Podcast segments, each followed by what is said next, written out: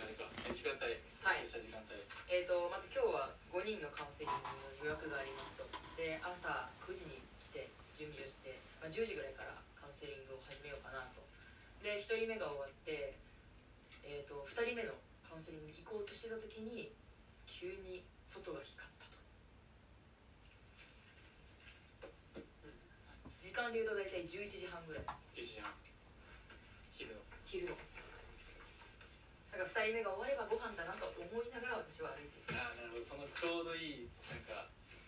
もうお昼なのうんにいい時にそっかじゃあお昼は食べれたんですね食べれてないで食すべれたんで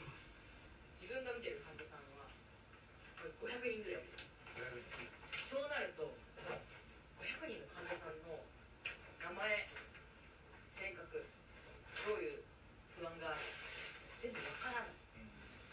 今までデータで見てたから話ができてたけどそのコミュニケーションツールがなくなってしまったのそこで私はカウンセラーとしての信用を失ったそれもう発生してはい次のその担当する人はい時にはもうないないっていうかもう操作できないですねそうですね次の人のところに行って気づくああなるほどそれでもうはい入ってこないそうですやっぱりその人はあれですカウンセラーっていうのはやっぱあれですかねこうそれ情報頼りな人だっていうのがあるんですなんかか一人一人の記録テス心理テストの結果とかはいはいを一人一人覚えてるわけじゃないうん人数も多いですしねだからまあ医者はカルテでやるじゃないですか手で書いて膨大なでもそれが技術の進化によってデータ化されたその後にこういうことになってしまったからデータが残ってないです困る困ります確か困るにんです昔のなんか病院ってあれじゃないですかこう上の方にこうモノレールみたいなの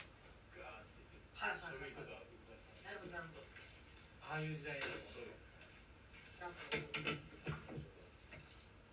朝倉朝来るですね声素敵ですねえ声声はいああでも声低いんですよねちょっと低い女性でも僕低い声すごい通っていいなと思います本当ですかはいなんか今日朝演技のワークショップ受けてたんですけど、はい舞台俳優がはい3000ヘルツの声を出せっていう言われたんですよ3000ヘルツの声とはどういうことですか数値でそうなんですよでも日本人には3000ヘルツの声を出せてる人がいるんですよ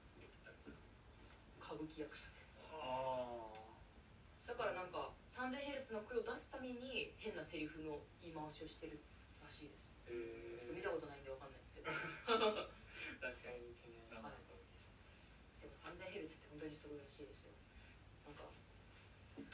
海の中であろうと聞こえるらしいですマジっす知らかんじゃないですかやばいっすよねやばいっすクジラがなんで電球変えたのに電気使うん